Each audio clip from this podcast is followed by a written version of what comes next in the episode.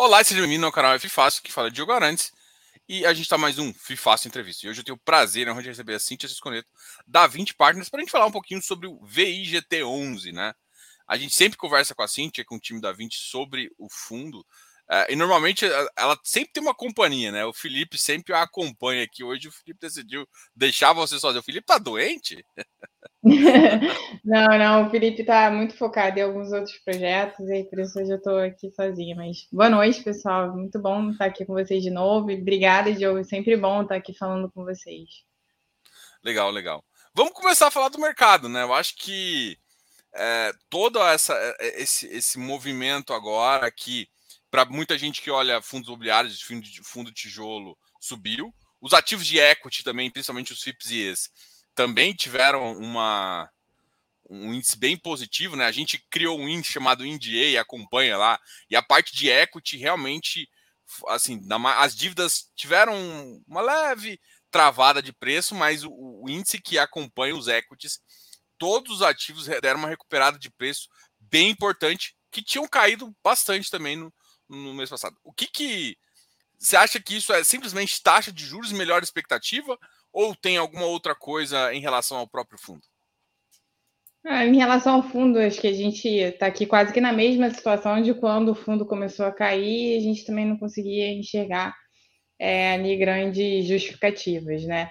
É, hoje o fundo também começou a subir, assim, eu não tive nenhum evento novo do lado do fundo para justificar. Então, isso, né, faz com que a gente é, acredite, mas isso obviamente é especulação, é, que é decorrente de fato do cenário macro, né? Tá melhorando, e aí, enfim, assim como caiu no passado, o cenário macro piorando. Então, acho que a gente. É, tudo bem, com relação a gente consegue fazer com qualquer coisa, mas acho que hoje é, parece fazer algum sentido essa correlação né, do cenário macro com a, a movimentação das cotas, seja para cima ou seja para baixo. Legal. Tem uma pergunta aqui, que é uma pergunta bem genérica, assim. Ela, ela faz o seguinte: Poderia comentar brevemente sobre o gestor, é, mercados em que atua, tamanho da empresa, número de funcionários? Isso aqui ele, ele quer a capivara toda de vocês. Aí. Não, claro, vamos falar... lá. Vou, vou, vou, dar um contexto aqui, um panorama geral né, da 20 Partners. A 20 Partners é uma gestora né, de ativos alternativos. É, aqui a gente tem é, alguns grandes segmentos, né? a gente tem aqui a área de infraestrutura, que, por exemplo, tem o 20 Energia, que é o fundo listado, mas tem tantos outros produtos, como produtos fechados é, na área de saneamento, é, um fundo de, transpo de transporte logística, a gente tem fundos de transmissão de energia e alguns outros e vários outros. A gente tem a nossa área de private equity também, que a gente já está é, tá aí no quarto fundo já sendo captado, também fundo fechado. É, a gente tem uma área é, bastante grande de real estate, né, com os fundos imobiliários que costumam vir bastante aqui também, né, Diogo, acho que já falam para vocês bastante. É, a gente tem uma parte de assessoria, a gente tem uma parte de fundos de crédito, a gente, inclusive, né, está saindo com um fundo também para é, focado na, na, em agro. É, a gente também tem a parte né, dos fundos de ações, a gente tem alguns FIIs, enfim, a gente consegue atuar aí numa gama muito diversificada né, de, de áreas, é, e hoje já sendo um dos maiores é, gestores né, aqui do, do Brasil. Legal. Ai, desculpa, vocês pediram números funcionários, né? A gente tem aproximadamente é, 250 funcionários, a gente tem mais de 50 bis sob gestão, é, a gente atua bastante também com fundos, né? Com, com, com investidor offshore é, só para te dar um panorama geral, tá, da 20. E a gente tem um site, 20partners.com, é, que ele tem todo o detalhe. A gente também é uma gestora listada hoje na Nasdaq, então a gente tem nossas ações negociadas nas ações, é, na, na Nasdaq. Ah, legal. Isso é bem, bem interessante. Bom, é, uma das coisas que eu acho que tá, tem muita gente é, curiosa é sobre VP, né? VP e como como que o, o laudista faz? Poderia falar um pouquinho que como que é a estratégia que ele pensa, uh, como é que ele até método que ele fala, né? A gente até explica aqui um pouquinho em alguns em algum curso que a gente faz também, mas eu queria que viesse você assim, como é que é o método que ele utiliza, como é que é a filosofia, o que, que ele olha no ativo, o que, que ele não olha. É, é um número para venda, por exemplo, né? É, se, se, por exemplo, a, o, o VGT fosse. É claro que a gente não está pensando nisso, mas fosse é, liquidar os ativos ou é, usar, vender um ativo desse, como é que funcionaria? Teria um outro lado? Falar um pouquinho disso. Claro, vamos lá. É, acho que o primeiro ponto aqui, a gente tem, pela regulamentação da CVM, essa marcação de valor patrimonial poderia ser feita pelo próprio gestor, pelo administrador ou por um terceiro independente. É, aqui na 20 a gente opta sempre, na, na, área de infraestrutura, a gente sempre faz por um avaliador independente. Quer dizer? Quer dizer que eu contrato uma pessoa que não está na gestão dos ativos, que não conhece os ativos, que vai pegar todas as informações necessárias e fazer o valuation dessa, da companhia, né? Ou dos seus investimentos, de uma forma geral, porque aqui no caso a gente tem a V2I concentrando, mas muitos outros ativos embaixo, né? E é feito a avaliação de todos esses ativos. É, a gente aqui costuma contratar atórios, inclusive é o audista, né, é o avaliador independente contratado no nosso é, nossa, nossa avaliação de, com data base de setembro do ano passado, e agora a gente está renovando essa avaliação. A gente deve divulgar em breve, a gente está em fase de conclusão desses estudos, é, e, de novo, é atórios. É, a metodologia deles, né, para avaliação de ativos, isso, gente, de novo explicando, é muito aplicável para ativos de infraestrutura, existem vários outros métodos e nenhum é melhor ou pior, são questões de metodologias e formas como cada um entende mais apropriada ali para o seu portfólio. A avaliação do, da TORES, ela faz normalmente por fluxo de caixa descontado, ou seja, ela pega ali todas as projeções né, da companhia, receita, custos, SG&A, OPEX, CAPEX, e monta esse fluxo da companhia e desconta uma taxa determinada por esse avaliador, tá? É, a gente, sim, não entrando muito em detalhes, mas a gente vai é, divulgar para vocês a nova cota patrimonial do VIT em breve, né? Nos próximos meses, a gente tava, tá, tá correndo para que isso ocorra o mais rápido possível. E a nossa ideia é trazer algum material de suporte para que os nossos cotistas consigam entender como foi formada essa avaliação. Então a gente está trabalhando nisso, é, pelo menos para explicar ali os fundamentos. Mas assim, algo também que pode ajudar, que é muito próximo né, do que os nossos é, avaliadores estão fazendo, é a nossa planilha de fundamentos que está no site. Né? É, então é algo, é, é, é, uma projeção da vida da companhia por um determinado prazo, né, que para ativos de infraestrutura é um pouco mais simples, né, porque você tem ali a concessão dada, é, trazendo a valor presente descontado por uma taxa específica. Tá? Então a gente deve fazer isso e, e, e, de fato, cada gestora, cada fundo vai ter uma regra, vai ter um avaliador e vai ter uma forma de realização, uma metodologia para avaliação do seu valor patrimonial. Legal. Tem uma pergunta aqui também que o pessoal sempre faz. Vou compartilhar aqui o último, o último a transmissão aqui, que é a seguinte, né? É... A primeira pergunta eu acho que é mais simples, né? Existe, existe a necessidade de ter a holding ou o fundo pode comprar SPE? Ou seja, essa pergunta é teórica, assim, é bem, é, é bem simples de responder. E a segunda, né? A, qual que é as vantagens de ter a holding e também qual que é a, a como é que funciona em termos de, de, de tomar dívidas em relação a holdings? A Claro, acho que você tocou e num. Custo, desculpa, e custo.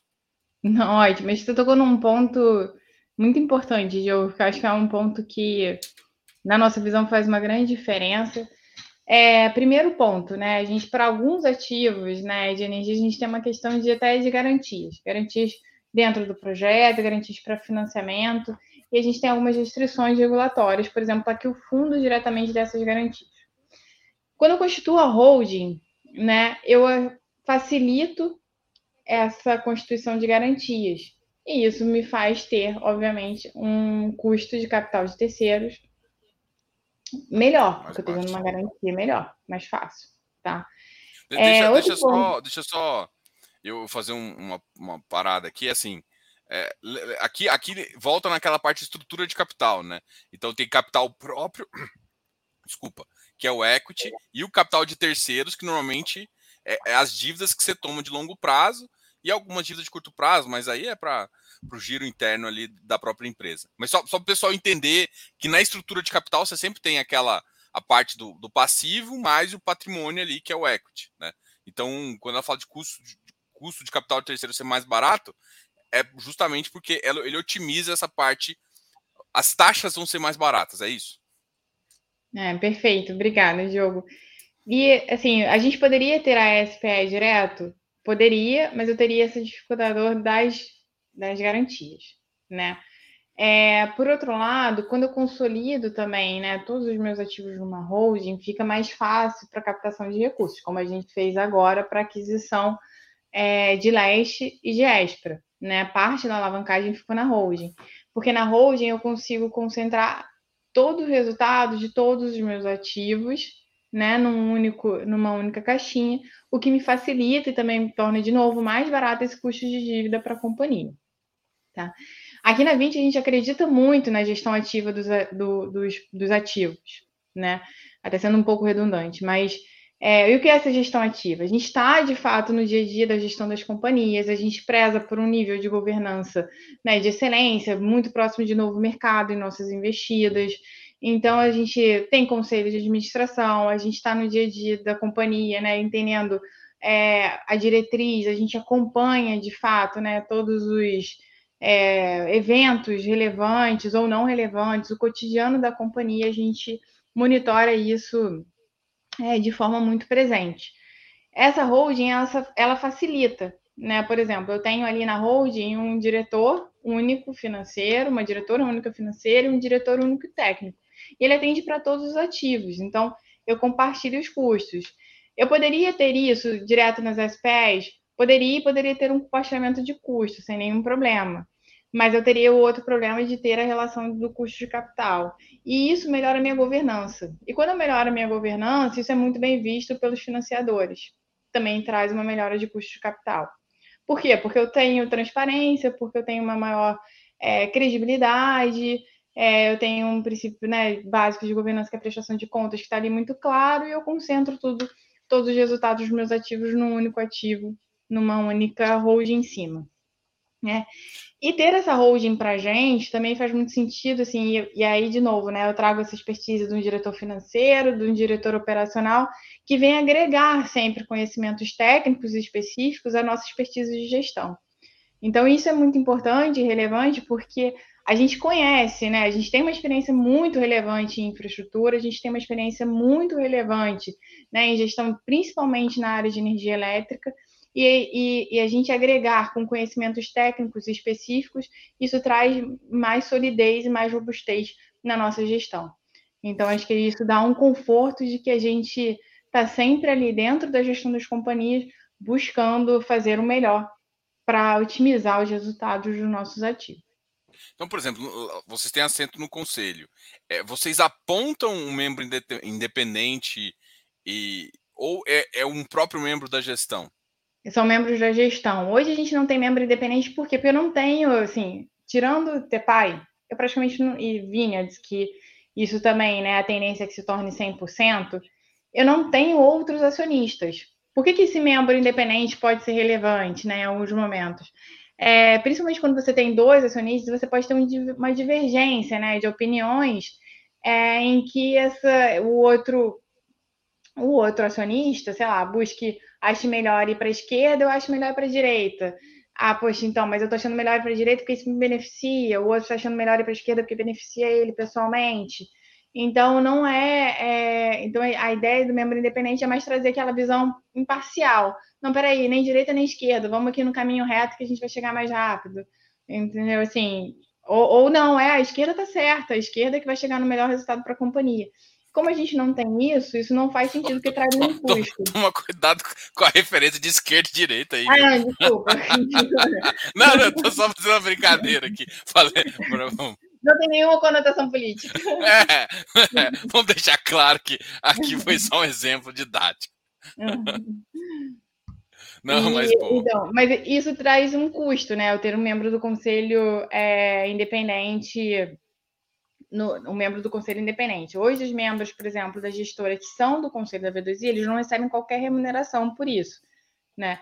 Então, são membros não remunerados que estão ali, de fato, tocando o dia a dia da companhia, tocando o dia a dia, né, dentro das competências, obviamente, é, da companhia, tá? Então, não, essa é a estrutura. E aí vocês podem pensar, ah, não, mas aí é do, do ponto de vista de governança, né? Mas e a gente, cotista, quem é que está definindo nossos interesses? Exatamente isso, a gestora. A gestora ela, ela tem o papel de defender o interesse dos cotistas. E isso está claro pelo regulamento. Então, é um pouco diferente de uma companhia, por exemplo, quando você tem um acionista controlador e os acionistas minoritários, que é o mercado pulverizado em bolsa. Né? Aqui, na verdade, é como se a gente tivesse uma união né, de todos vocês, que são os investidores do fundo, a gente está representando exatamente esse interesse. E aí, o contrato que eu tenho com vocês, né? Como é que vocês sabem quais são meus interesses? É o regulamento. Eu tenho que seguir a risca aquele regulamento. Por exemplo, que é o que a gente sempre fala, que é um dos pontos principais de diferença, por exemplo, de um fundo para uma companhia. Eu, no fundo, eu tenho no meu regulamento, né, no 20 Energia, que a mim, o meu objetivo é distribuição de rendimentos para os cotistas. O que, que isso faz? Isso faz ter uma confiabilidade de que eu não vou chegar lá no ano 15 e vou começar a reinvestir o portfólio e vou parar de distribuir porque eu vou querer crescer patrimônio, né? Agora, por outro lado, a companhia não, a companhia ela tem uma parte do equity dela, normalmente, né? Pode ser pulverizada, mas o que no Brasil é mais comum a gente vê uma é, quando ela tem a parte do equity concentrada num controlador e o restante em free float, né, em bolsa. E aí o que, que acontece? Esse controlador hoje ele pode querer distribuir rendimentos, amanhã ele pode querer ganhar capital, amanhã ele pode voltar a querer distribuir rendimentos. E qual o compromisso que ele tem com quem está aqui no free float? Ele tem um compromisso transparente. Vocês vão estar tá sabendo o que, que ele quer fazer. Mas qual caminho ele vai tomar é livre-arbítrio dele. Ele pode mudar o payout da, da, da empresa, justamente porque ele vai ver, ele vai passar por um momento que ele precisa vai precisar de mais recurso para entrar em mais projetos. Então ele pode diminuir é. o payout, tipo o payout mínimo, isso acontece nas companhias. A, a, a, uma das coisas que eu sempre, sempre eu vou, eu vou, vou fazer uma pergunta difícil, que eu sempre respondo, falo, olha, gente, não faz, não faz muito sentido. Muita gente pede para eu ficar analisando, e aí eu falo, cara, para mim não bate a cabeça. Sabe os mesmos dados, tipo, é, enterprise value sobre EBITDA, esses números todos que a gente vê numa avaliação de um analista, quando ele está fazendo uma avaliação de uma empresa, até para comparar entre os setores, e quando a gente, ah, mas eu quero fazer a mesma análise do, do desse fundo, eu falo, olha, não dá para fazer a mesma análise, porque os números não acabam não sendo coerentes, porque eu tenho esse custo desse capital aqui é bem maior. Por quê? Porque o cara, quando o cara está no ativo, ele comprou o ativo que é leilão, ele construiu aquilo lá toda aquela TIR que é inicial, ela é embutida no, no, no, preço e é embutida no risco distribuído do ativo, que é, é diferente a, a, classe, né? Só que agora eu quero escutar qual que seria a sua. Faz sentido? Faria sentido você começar, por exemplo, pegar alguns dados e comparar, por exemplo. É, uma das coisas que eu sinto falta quando eu vou olhar, olhar uma empresa aberta é justamente porque os caras não abrem as SPS que estão embaixo.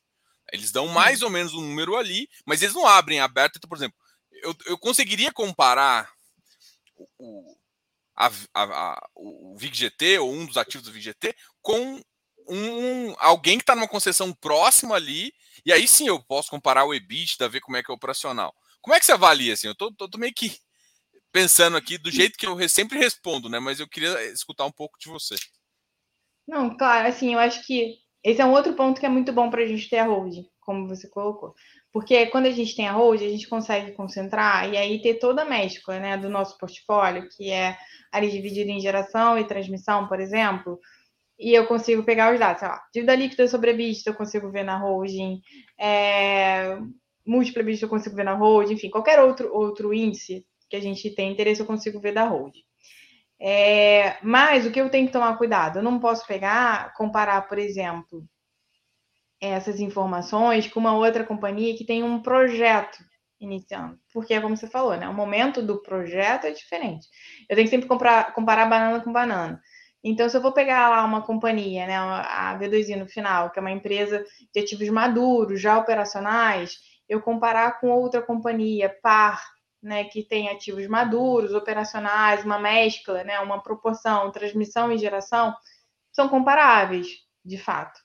É, algumas delas você consegue segregar, por exemplo, é, algumas empresas que você tem tanto geração quanto transmissão, e muitas vezes até distribuição, você consegue segregar um pouco dos resultados, o que é geração, o que é transmissão, e aí você também consegue fazer essa comparação, porque aqui no nosso caso é mais fácil, porque a gente praticamente detém 100% dos nossos ativos, né, de todos, assim, tem exceção de dois hoje, é, então nas nossas DFs vão estar lá os resultados consolidados.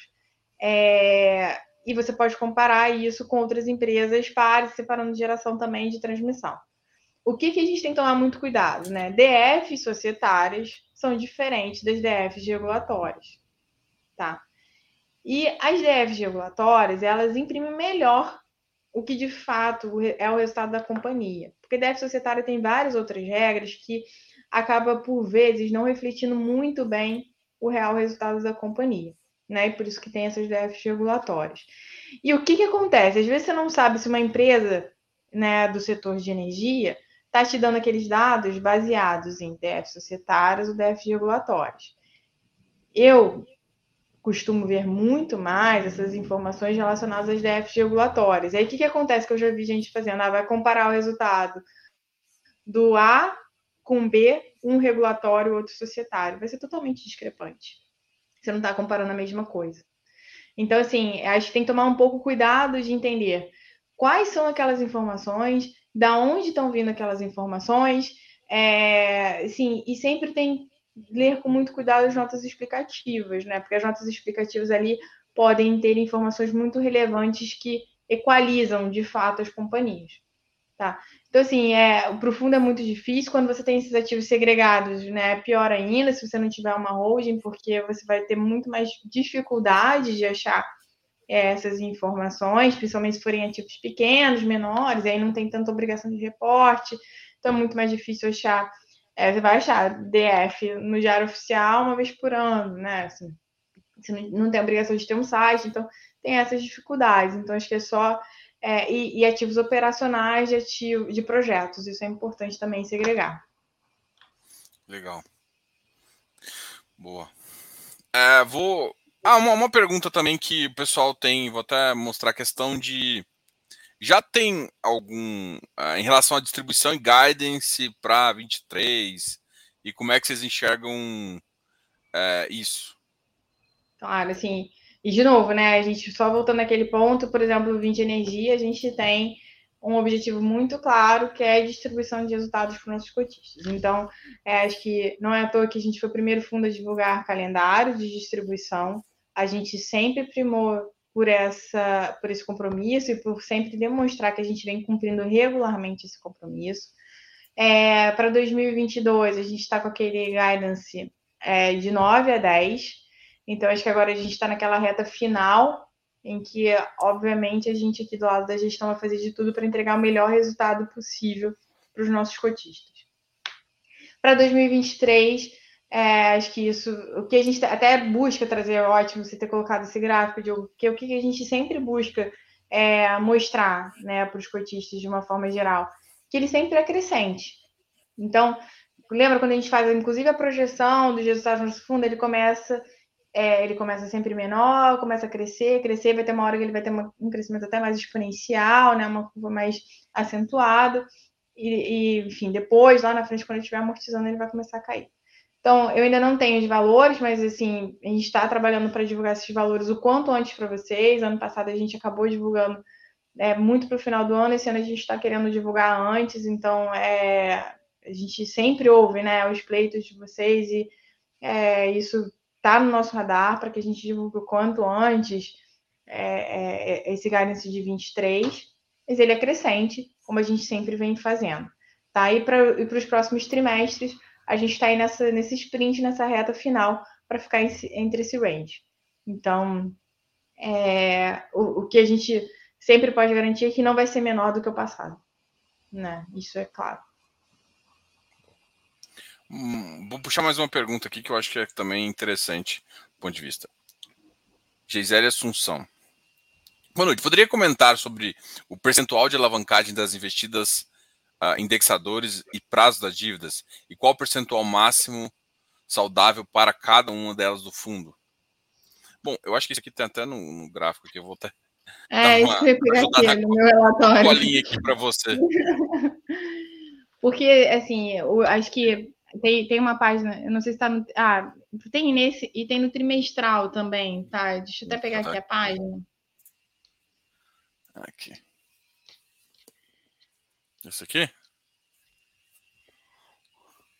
Não, tem um que é estrutura de capital, em que a gente coloca ali, né, o custo de cada dívida, aonde elas estão, quanto ela representa o saldo em milhões, né? Então eu ia fazer o percentual, pegar o, o, o patrimônio, né, e, e, ponderar pelo percentual em milhões que a gente tem hoje das dívidas, a gente consegue é, entender o, o, desculpa, pegar o EBITDA, é, é, descontar lá da, da, da dívida, a gente consegue ver esse nível de alavancagem, tá, dos ativos. Vamos, assim, esse hoje... É? Esse, exatamente esse, esse, esse. Acho que esse aí a gente consegue trazer bastante, e a planilha de fundamentos da gente também traz essas informações, tá, sobre a alavancagem. É, então, hoje, né, a gente tem um saldo total de dívidas de 1 bi 359, tá? Ele está dando é, aproximadamente, eu tenho que pegar aqui a última conta que a gente fez, mas se eu não me engano, é, seis vezes o EBITDA. Então ele está num nível de alavancagem ainda muito saudável para empresas de energia. Por quê? Que isso é tranquilo para empresas de energia. E cada empresa, obviamente, tem o seu, tem a sua, o seu racional, né? É, empresas de, do setor do segmento de energia elétrica, como a gente coloca aqui ativos maduros, já performando, né, com fluxo estável, a gente não coloca aqui nem, por exemplo, a gente. Não que não sejam bons, tá, gente? Mas ele só não é aderente à política desse fundo, tá? Mas a gente não tem riscos de demanda, a gente não tem riscos de inflação, a gente não tem é, riscos, né, de oscilações relevantes na nossa receita. Então, eu consigo ter um nível de alavancagem melhor e isso, obviamente, né, a gente sempre vem falando, né, custos de capital de terceiros, quando menor do que o meu capital, o custo do meu capital próprio, ele vem sempre a dar maior é, ganho para o acionista, né, ele melhora o retorno do acionista. É, então, hoje a gente está no nível de alavancagem, né, a gente realmente está tá praticamente no, no, no limite quase na maioria dos nossos ativos, mas muito aderente a empresas do segmento. Se a gente for pegar empresas pares, a gente vê que o nível de alavancagem é muito parecido, é muito similar, tá? É, e o custo das dívidas, hoje é a dívida mais cara, né, que a gente tem, assim, e aí pondera, né, a gente tem dívida pré em mangue seco a 7,5, né, essa dívida hoje é uma dívida maravilhosa. É, mas, ao mesmo tempo a gente tem uma SDI mais 3,55, que é o da holding é a nossa dívida mais cara. Ela é uma dívida ruim? Não, porque ela é uma dívida curta, ela é ponderada, ela teve carência.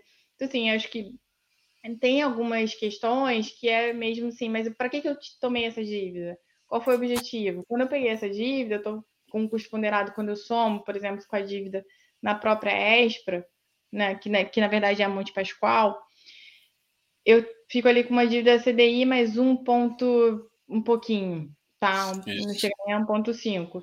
E se eu estou negociando ativos que me rendem, no mínimo, NTNB mais 350 bips, então o custo da minha dívida é menor. Então, logo, eu já estou trazendo um ganho de capital. Estou aumentando meu patrimônio, mesmo que eu tenha uma parcela alavancada. Né? É, é, é só, só, só perguntar uma coisa que, na verdade, vocês devem ter colocado esse modelo, e eu acho que talvez muita gente ache estranho isso, é porque no curto prazo, com essa abertura de boca entre a Selic de fato, CDI de fato, e a inflação e GPM, você acaba gerando um, um descasamento, certo? Um descasamento. Pequeno descasamento de, da, do, de do, relação ao GPM. É. Assim, um, um, um, cresce um pouquinho mais rápido que o outro num determinado curto prazo, mas quando você olha a curva longa, isso é ajustável, como você falou pelo spread da B. Mas no curto prazo você tem essa questão de um estar tá num índice e outro estar tá em outro, e a gente, o que eu te falo, eu tô falando que abriu a boquinha, né? Porque normalmente isso não acontece, né? Você, a inflação cai muito rápido, sem que e, a taxa de juros ainda fica mais elevada, certo? Mas não, mas eu não entendi, porque você está falando do IGPM. O IGPM é como eu corrijo a minha receita. Sim. Né? Quando eu estou falando do, do, do, custo da dívida, na verdade, eles estão assim, eles estão andando muito próximo, na verdade, o IGPM, inclusive, deu uma descolada, né, de estar tá maior do que a nossa taxa de juros, né, de uma forma geral. Então, eu, na verdade, eu tive um efeito contrário, né? Eu consegui crescer a minha receita mais do que eu cresci o custo da minha dívida. Não, mas isso no passado. A partir de agora, a, a, a, não, não, não pode. Ah, gerar... é, isso, beleza. O é GPM no ano passado foi assim, em termos de, de, taxa, com certeza o que aconteceu no passado foi excelente. Assim, uhum. Você teve um GPM porrano e um CDI que no Sim. final agora que deu uma acelerada. Agora, Sim. tipo, em determinado anos, eu acho que muita gente está com essa dúvida, e inclusive eu recebi essa pergunta. É, no, que, ah, mas Diogo, mas e no curto prazo aqui, onde eu tenho, beleza, eu tenho uma dívida 3,55 no CDI, que provavelmente não vai ficar assim, pelo menos por mais um, um uhum. semestre, um semestre e meio. E, e eu tenho a minha receita em GPM, que, que pode, inclusive, ter valores negativos ainda. Então, aí volta de novo a questão de estar na holding, né? Lembra que a gente falou? Porque na holding, essa dívida é na holding. E na holding eu não tenho ativos só corrigidos a GPM. Eu tenho ativos corrigidos também a PCA. Então, quando eu tenho o total comp né, de todos os meus ativos, um compensa o outro. Né? E parte dessa dívida do CDI mais 355 é para aquisição de leste, que não é IGPM. Entendi. Tá? Então, só, assim, é a proporção maior, inclusive, é para leste, mais do que para ESP. Tá? Então, assim, eu não, eu não descaso tanto, não é tão relevante isso, esse descasamento. É, assim, para quem olha esses números aqui, talvez o pessoal não entenda o, o, o, o valor do PPA que eles têm aqui. É, você poderia, por exemplo, falar a média, porque aqui, por exemplo, eu tenho que o Cachoeira de Lixo é 4.632, né? E a gente tem algum, algumas outras métricas de hídricas muito mais baixas. Uhum. Você poderia dar uma métrica de hídrica para mostrar o, como é que é, como é que esse está aqui e por que que esse ativo tem essa uh, esse esse valor da, do PPA um pouco mais elevado? Ah, então vamos lá, assim, eu vou explicar é, esse, esse, PPA de 462 né, reais por megawatt-hora, assim, ele é realmente ele é um PPA que vale ouro, né, no final das contas, porque ele, ele é um PPA diferenciado no âmbito do Proinfa, ou seja, eu não tenho risco de crédito, né? Eu estou falando de um PPA num valor muito mais alto do que a média de mercado quando a gente vai colocar hídricas, por exemplo, negociadas no leilão de energia ativa, né? A gente vai pegar aí leilões de tiveram uma média de 250, 270, 280. Dificilmente você vai achar um PPA mais do que 400 reais. Ah, mas eu na crise hídrica vi PPA na faixa de 600. É de fato, quantos meses? Agora, você imagina você ter 460 corrigidas de PM regularmente todo mês, é, totalmente defendido, porque esse ativo aqui está no GSF e no MRE, então eu também estou defendido sobre crise hídrica, e isso linear durante o ano. É diferente do que eu ter um ano, um mês, um mês, dois meses no meio de uma crise hídrica com PPA muito alto. Óbvio, gente, que muita gente é, consegue gerar muito valor em negociações de ativos no mercado de energia no mercado livre, né? É, em saber realmente aproveitar esses momentos de sazonalidade, uma crise hídrica, estar ali disponível, poder vender essas energias no mercado livre. Mas isso tudo, né, de novo, né, grandes retornos vem com grandes riscos, vem com base em vários outros riscos. Ter um ativo linear com uma receita garantida e um PPA que ele é no mínimo, uns 30% maior do que a média de mercado cativo, que a gente vai colocar né, negociações no mesmo nível de risco, realmente é um PPA diferenciado. Esse programa do Proinfa era um programa da Eletrobras, feito alguns anos atrás, então a gente tem alguns poucos ativos né, que se beneficiaram desse programa e que realmente tem uma receita diferenciada. Né? E, e hoje, né, com o GSF e MRE, eles se tornaram ainda mais valiosos. A gente então, aqui, por exemplo, na, na... Desculpa, Diogo, pode falar.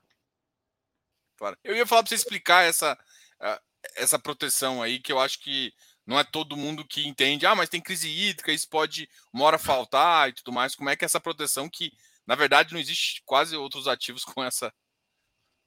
É, não, claro. Acho até assim, vou fazer aqui um breve parênteses, aproveitar e convidar todos vocês para assistirem a nosso webinar que a gente fez, que a gente trouxe o Stefano Miranda, que ele é um engenheiro e ele tem uma didática muito boa para explicar, assim, você não precisa é muito melhor do que eu para explicar a dinâmica desses contratos, então ele explica e ele trouxe exatamente né, na apresentação dele muito bem essa, essa diferenciação do GSF, do MRE, né? É, o GSF é o seguro, de fato, que tem sobre a questão da crise hídrica, né? Então, quando eu tenho ali qualquer motivo é, natural, né, de ter uma escassez de recursos hídricos, eu tenho um seguro que ele, ele recompõe a minha receita na medida do que eu deixei de gerar, tá?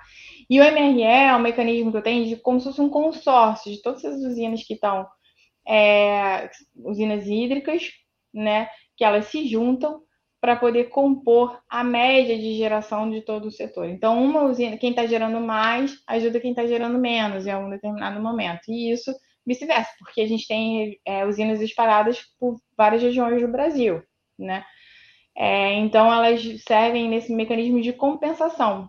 Né? Então, o que vai valer é o conjunto desse consórcio para contabilização. Então, isso tudo vem blindar momentos em que eu tenho uma baixa geração de energia, né, por falta de escassez de recursos hídricos, e aí eu tenho, ou seja, a recomposição é, do meu contrato, ou a própria, ou esse consórcio, né, em que uma usina ajuda a outra. Então, eu, eu me blindo dessas inseguranças.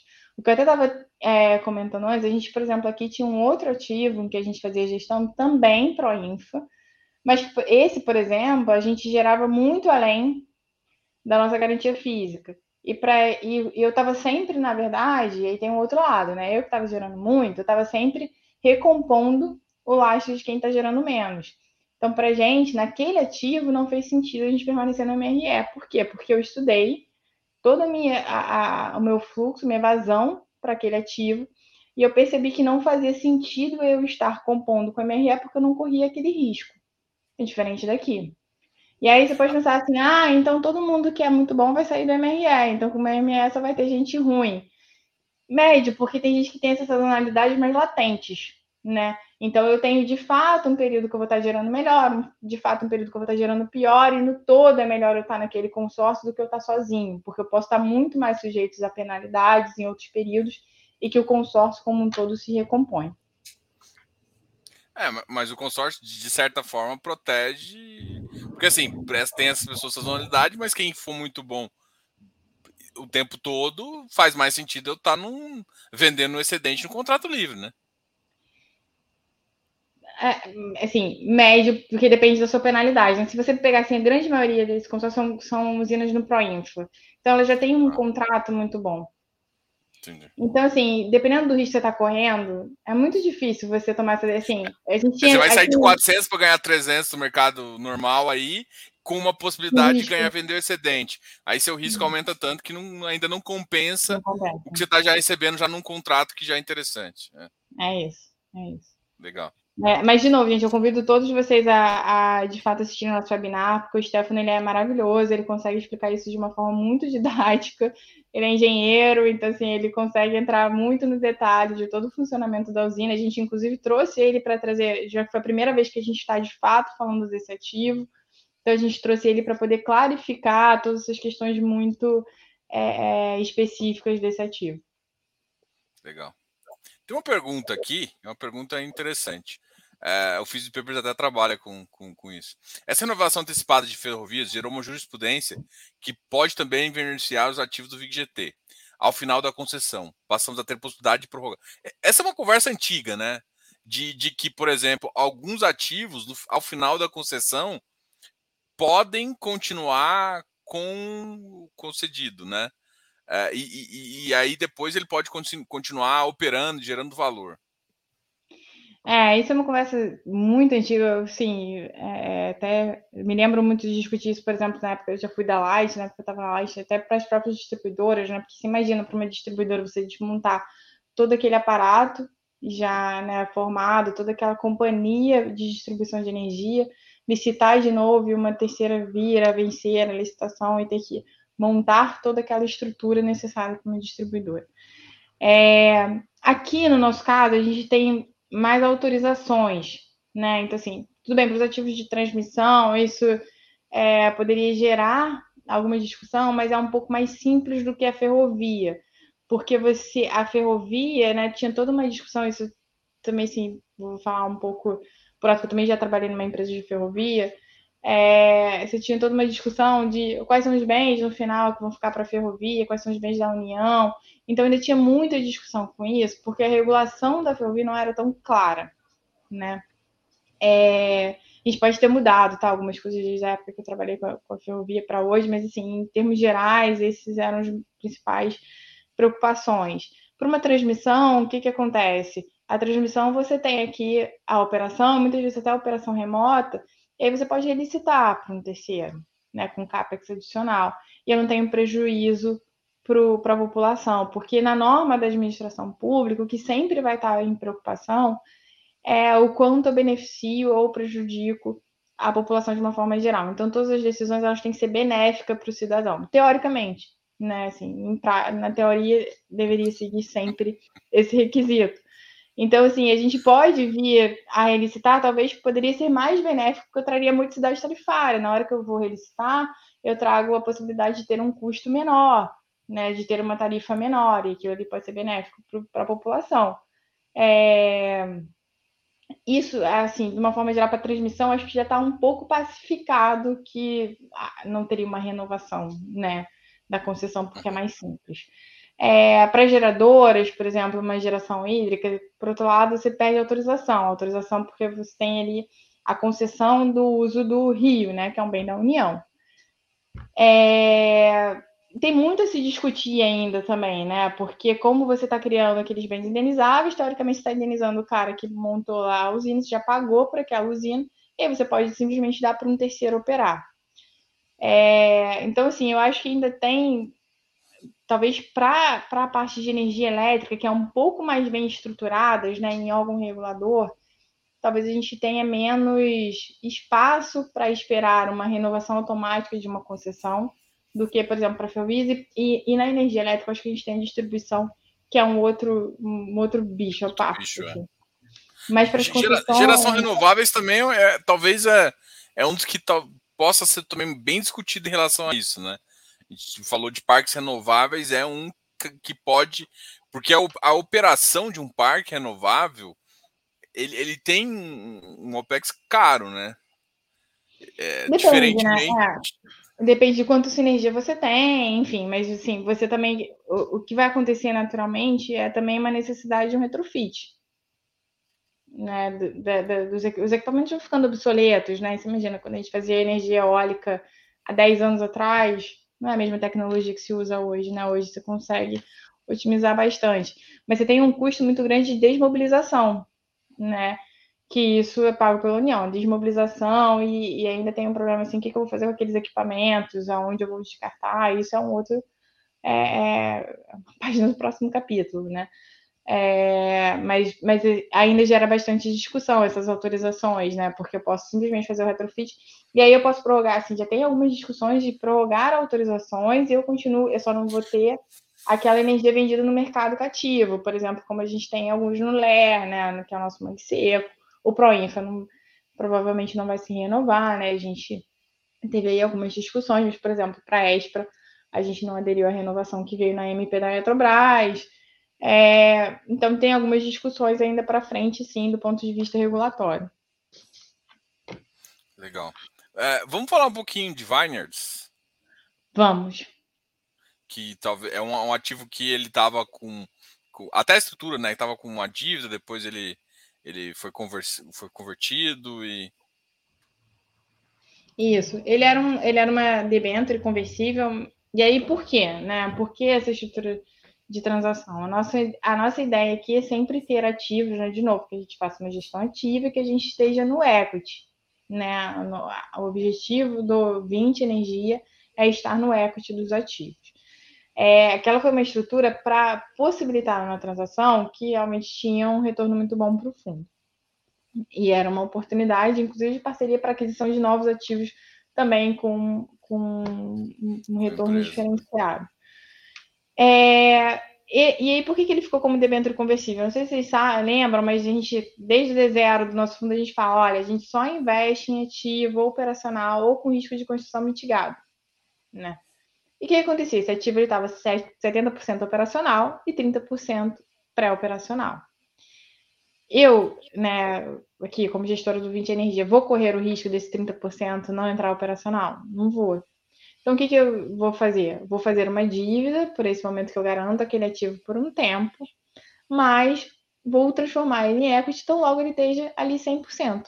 E foi o que aconteceu. Entrou 100% operacional e a gente ligou a chavinha. Agora ele é meu, ele é equity. Né? É... Obviamente que a gente começou a negociar, o IPCA não estava no patamar que estava hoje, né? Hoje ele passou a, a, ter uma remuneração diferente, enfim, mas ao mesmo tempo as receitas dele também foram corrigidas a IPCA, então meio que fica elas por elas, né? Lógico que no, no curto prazo primeiro você tem um impacto, mas depois é, isso se normaliza, né, com o tempo. Então, hoje a gente está com 83%, basicamente, do ativo, mas a gente tem uma opção de compra para conversão do final. O que, que, é? Eu vou fazer o último cheque no, no ativo. Estou vendo se está tudo de acordo, se tem alguma coisa que eu preciso abater de preço, se tem alguma anormalidade nessa operação, nessa, nessa na condução dos negócios, e que eu preciso abater do preço de negociação. E isso vai ser ponderado no meu custo da aquisição remanescente. É, assim, só título de exemplo, tá, gente? Não é algo que aconteceu, eu só estou dando um exemplo, não tem nada disso, mas vamos supor que é, a gente agora, na operação do ativo, descobriu que existe é, uma multa regulatória de 10 milhões de reais. Né? Esse valor seria abatido do meu custo de aquisição dos 13%. De novo, repetindo, isso não aconteceu, é só um exemplo, não tem nada disso. Aconteceu alguma coisa parecida com aquela com uma multa que tinha no, no na Espra, né? Que era uma Espra foi foi até um até mais, né? A gente conseguiu. O que aconteceu em Espra? A gente tinha é, a nego... não sei se vocês lembram, mas a gente assinou o contrato de aquisição de Espra em outubro, né?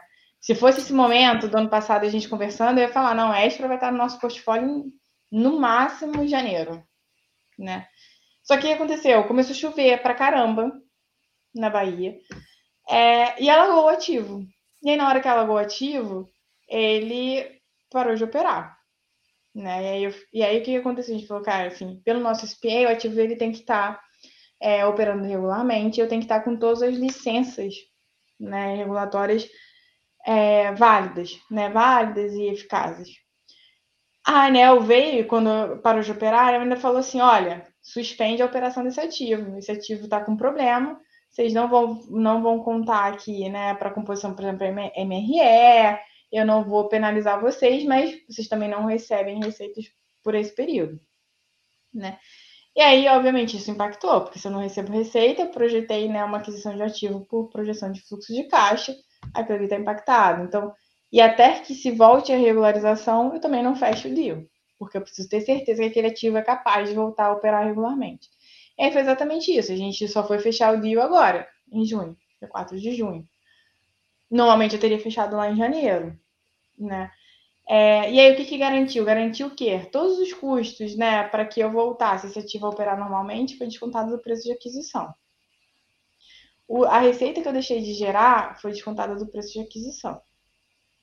Então, eu tive, eu tive várias ponderações, isso como exemplo, né? E várias variáveis que foi ponderada no custo da transação.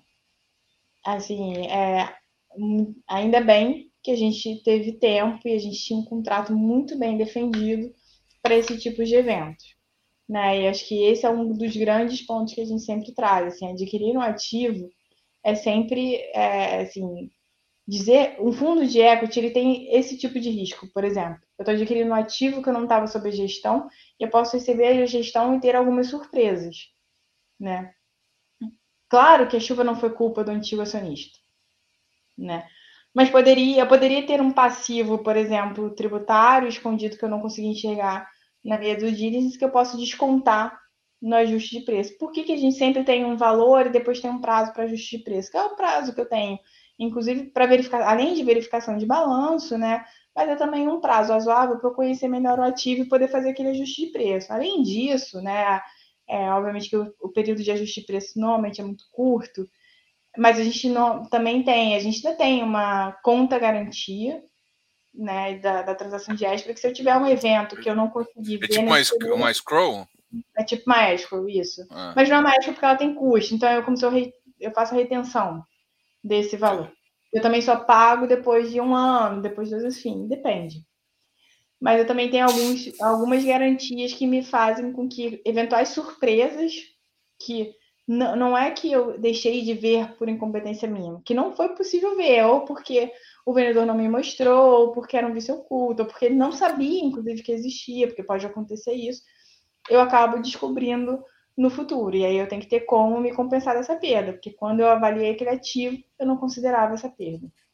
E ela já existia, né? Obviamente que também não, não é que o antigo vendedor vai ficar aqui, não, vou ficar te protegendo de tudo, tá tranquilo para você, né? Eu só faço aqui Papai Noel, não é isso, né? Assim, acho que é tudo dentro do, do, do que já deveria ser previsto, ele deveria ter mostrado. Né? Ah, com certeza. Quando, quando a gente estava falando de, de Varnes, por exemplo, o, o, que falta agora, teoricamente, para adquirir 100 é aquele completion financeiro que vocês chamam? Ou, ou, ou ainda tem, além disso, é, disponibilidade, outra operacionalidade da, da, própria, do próprio ativo que ainda É tá... basicamente o, o completion financeiro e a gente conclui a diligência. A gente tem, tem uma diligência complementar que a gente precisa fazer, tá? Show. Ah, eu acho que uma das últimas coisas que a gente que, que, eu, que eu gostaria de falar é de mangue seco. Acho que o mangue seco, acho que talvez é um dos últimos ativos aí. aí uma até antes de Mangue Seco, deixa eu só fazer uma pergunta aqui do, do Business Papers, até que pode responder. Uh, ele, é, a taxa ponderada da dívida no relatório gerencial, que tipo de ponderação? É, provavelmente é o WAC, né? É, é, tipo de ponderação é feita para calcular essa taxa? Os FIIs já estão dentro da taxa all-in? A taxa ponderada da dívida do relatório é, gerencial é só a taxa ponderada da dívida dentro dos ativos. Eu não considero, é, porque eu não considero os, os FIIs eu não sei que taxa ponderada ele está falando isso. Se é a TIR no final que ele está querendo dizer, ou se é a taxa do custo da dívida. Se eu não me engano, é essa aqui, ó. Taxa ponderada da dívida. Ah, não, isso é só a taxa de custo da dívida dentro dos ativos, isso não tem nenhuma taxa, por exemplo, do fundo. É porque quando ele coloca o IN é que eu queria entender, assim, mas aí é todo o custo da dívida do fundo, tá? Ou oh, da dívida do ativo, desculpa. Ah, você não, não calcula, coloca o OC aqui, não? Não, não, isso aí é só do. Isso aí é a taxa da dívida. Ah, assim. dívida, tá. É. é porque quando você bota ponderada, tá certo. É porque eu somo. Você tá pegando todas as dívidas do fundo e. Isso. Por exemplo, todas as dívidas que eu tenho na Leste, né? Assim, só para. Por exemplo, Leste eu tenho duas. Eu tenho uma debenture e tenho financiamento do BNB. Eu pego, eu pego o fluxo das duas, somo e trago né? a taxa de ponderada. Isso, entendeu? É isso. Então, a taxa ponderada, quando eu digo, é somando todas as dívidas daquele ativo, ponderada pelo fluxo. Né? Eu pego todo o fluxo da dívida, é, somo as duas e faço um fluxo único e trago a taxa ponderada. É, aí a gente voltou, começou a falar de, de mangue seco. É, uma, uma, uma, uma, dúvida aqui é, por exemplo, sobre, é, por exemplo, essa média histórica, a meta. A meta que você considera é o P50, é o P90? A meta que eu considero é a. Deixa eu só pegar aqui. A meta que eu considero é a meta do meu contrato, né? Então, lembra, eu estou no LER com mangue seco, então eu tenho uma previsão contratual. Aí eu acho que vale só dar um panorama aqui geral do contrato, como é que funciona. Claro. O mangue seco já é um ativo um pouco antigo, né? A gente já. É, ele está operando desde maio de 2000. Não, desculpa, eu estou aqui no, na, na PCH. Só um segundo, só para abrir aqui, pegar a data certinha para vocês.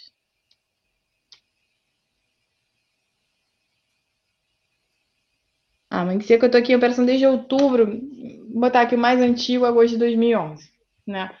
Então, eu tenho aí 11 anos de operação. E o que, que acontece? Ele tem, ele é, esse contrato é medido em quadriênios.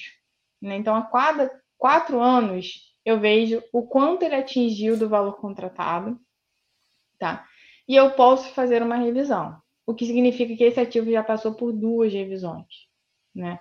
E a última revisão foi exatamente no ano, assim, um pouco antes da gente adquirir, ou seja, quando a gente fez a nossa avaliação do ativo, a gente já considerou o contrato revisto com a garantia física revista tá? E com a garantia física revista, desculpa, o valor, a meta contratual revista, tá? Porque no sistema, de uma forma geral, ainda posso até continuar com a minha garantia física antiga, tá? É, mas para o meu contrato que vale essa revisão contratual, né? Do quanto que eu tenho que atingir. E essa revisão, ela, ela coloca, obviamente, muito mais próximo do que é possível que você atinja. Então, já foi vendo, ah, como é a performance de mangue seco? Ah, na média dos quatro anos, ela, ela tem atingido aqui o valor X contratado. Não, ela tem sido 10% menor que o contratado. Então, vamos reduzir esse contrato para a média, sei lá, de 8, ainda que eu não atinja os 10, mas de 8, muito mais próxima do que eu, eu de fato consigo gerar né, na minha operação. É, então, assim, até o que, que aconteceu ano passado? Ano passado a gente teve um ano histórico muito bom, por exemplo.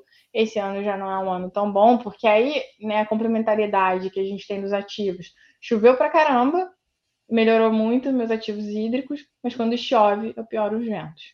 Então, o que aconteceu com meus ativos eólicos? Pioraram na sua performance, né? É, e aí, essa piora na performance ela é compensada. Por exemplo, ano passado já foi um ano de crise hídrica. E aí, por outro lado, o mangue seco gerou muito. Né? Gerou muito. É, gerou, inclusive, por exemplo, 100% do contrato. E aí eu ponto aqui de mangue seco. Hoje, mangue seco eu tenho como médio o valor que está estipulado no contrato, já passado por essas duas revisões né, do contratuais, do quadriênio, já são dois quadriênios que a gente passou. É, e essa é a meta do contrato, e hoje a gente ainda, né, se a gente pegar o relatório, a gente tem até junho, ainda não foi um mês bom, e a gente está vendo uma recuperação agora, que é natural, sazonalidade, que a gente chama. O que é sazonalidade? Né? São eu tenho períodos de maior vento, períodos de menor vento, né? E é conhecido, principalmente no Nordeste, que agosto, setembro são períodos de ventos muito fortes, né? Que eu tenho menos chuvas, né? É, é e muito mais vento, né? Tanto é que é, é comum, né, no Nordeste, por exemplo, falar que o período de inverno é março, que é o período que chove muito, que é o período que eu tenho pior, a minha pior histórica aqui de ventos, por exemplo, de, de nessa região, tá? Então, ponderando, esse ano é um ano ruim, mas compensado, por exemplo, com o ano passado, e a minha meta é minha meta contratual, é onde eu deveria estar pelo contrato, quanto que eu vendi de energia no contrato, né? Ah, meu, então quanto você vendeu a garantia física? Não é mais, porque eu já passei por duas revisões. Então, não é mais uma garantia física. Então, assim, acho que algumas coisas também é importantes de, de falar, que às vezes é, pondera-se por muita geração, ah, eu estou gerando X, eu estou gerando Y, assim, vem em relação ao contrato, porque minha projeção de fluxo é em relação ao contrato, né? E obviamente que eu ponderei descasamentos em relação ao contrato, né? Porque é, a gente está falando aqui de, de, de, de, eventos que a gente está sujeito a ocorrer. Eu não imagino, eu não vou ponderar uma receita atingindo sempre 100% do contrato, né? A gente é bastante conservador nas nossas ponderações. Então é. Por exemplo, e, por exemplo, se aconteceu o efeito contrário, por exemplo, a gente sabe que às vezes você passa dois anos com sazonalidade ruim, né? Efeito ruim, e depois você tem dois, três anos bons. Vamos supor que nesse novo quadriênio você aumente, a, gere um pouco mais. E é, isso gera um, um benefício financeiro ou ele entra como reserva para o próximo quadriênio? Não, ele não entra como reserva, ele gera um benefício. É, você tem, você tem é, ranges né, de percentuais do contrato. E é assim, se você atinge 105% do contrato, você tem uma receita X maior, então você tem umas escadinhas, tá? É...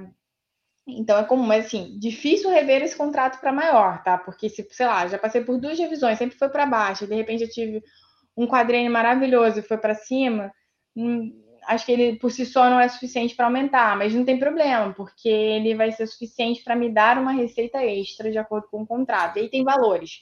se passa 105% é um valor, se passa acima de 105% é outro valor, e assim vai. Eu acho que responde aqui. Uma, uma, uma, uma, questão aqui do pessoal também no Fisiosperm está bem engajado aqui. É, a gente, acho que o pessoal gosta muito disso, né? É, seria possível incluir no relatório uma tabela de sensibilidade de TIR, não só no preço, mas uma tabela, ou, ou aquelas calculadoras que o pessoal tem feito também nos sites.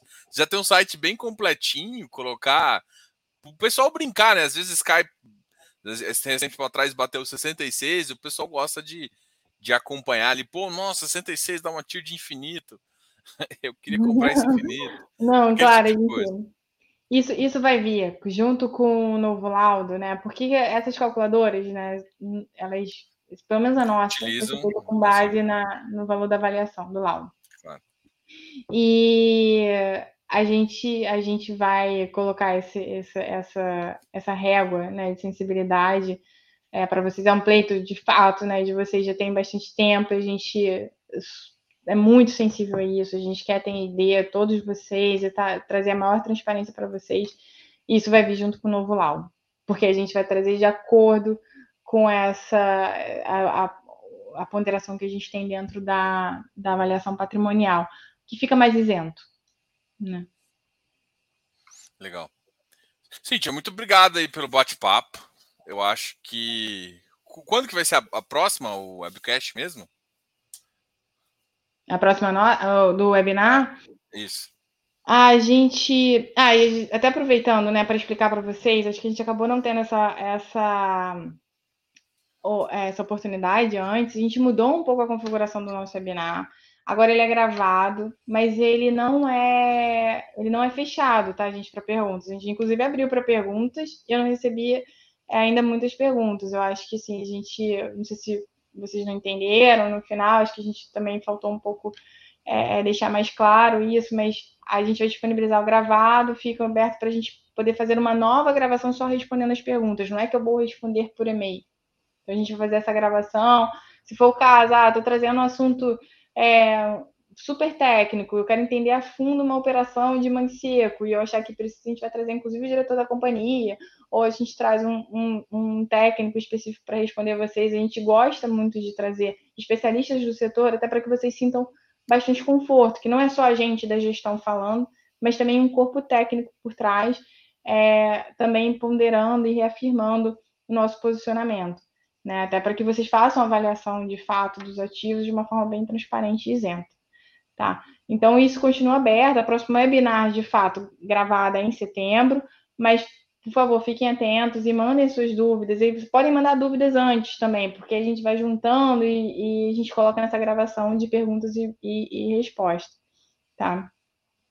Então, a gente fica super à disposição de vocês. A gente, assim, o Diogo sabe disso, a gente está super aberto, a gente gosta dessa troca com vocês entender como é que vocês estão, o que, vocês estão enxergando de pontos de melhoria, o que, que vocês gostam de ver. É, qualquer dúvida dos ativos, a gente também está sempre aberto a discutir aqui com vocês e, e, é sempre bom ter essa participação, essa troca com vocês, é enriquecedora.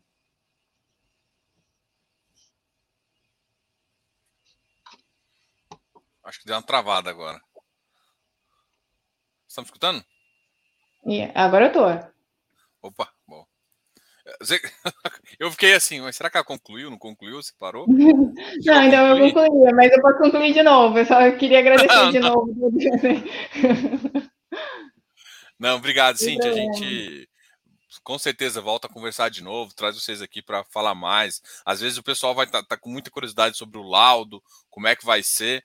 Então, pô, a gente pode marcar aí que eu acho que trazer um relatório específico sobre o laudo é uma coisa que o mercado gosta também. Ou senão você também vai dar uma visitinha lá no nosso curso, trazendo o pessoal lá para o pessoal cada vez conhecer mais, tá? Obrigado, Não, obrigado aí pela, pela entrevista, obrigado pela aqui. Manda um abraço pro Filipão e fala, pô, da próxima ele tem que estar tá aí também. Tô brincando. Pode deixar, vou falar para ele. Vou falar assim. Gente, obrigada. E a gente faz uma live aqui, já me comprometo com vocês. Logo depois que a gente divulgar o novo valor patrimonial, a gente faz uma nova live para explicar. Boa. Cíntia, obrigado. Pessoal, não esquece de dar um, um like aqui nesse vídeo. O site da 20, né? O pessoal já conhece, o 20 Energia e outros sites, até da V2i, tá aqui embaixo. Daí tá tudo na descrição do vídeo. Qualquer dúvida, chama aí, a gente conversa mais. Até mais, pessoal. Obrigado, Cíntia, e até a próxima. Até a próxima.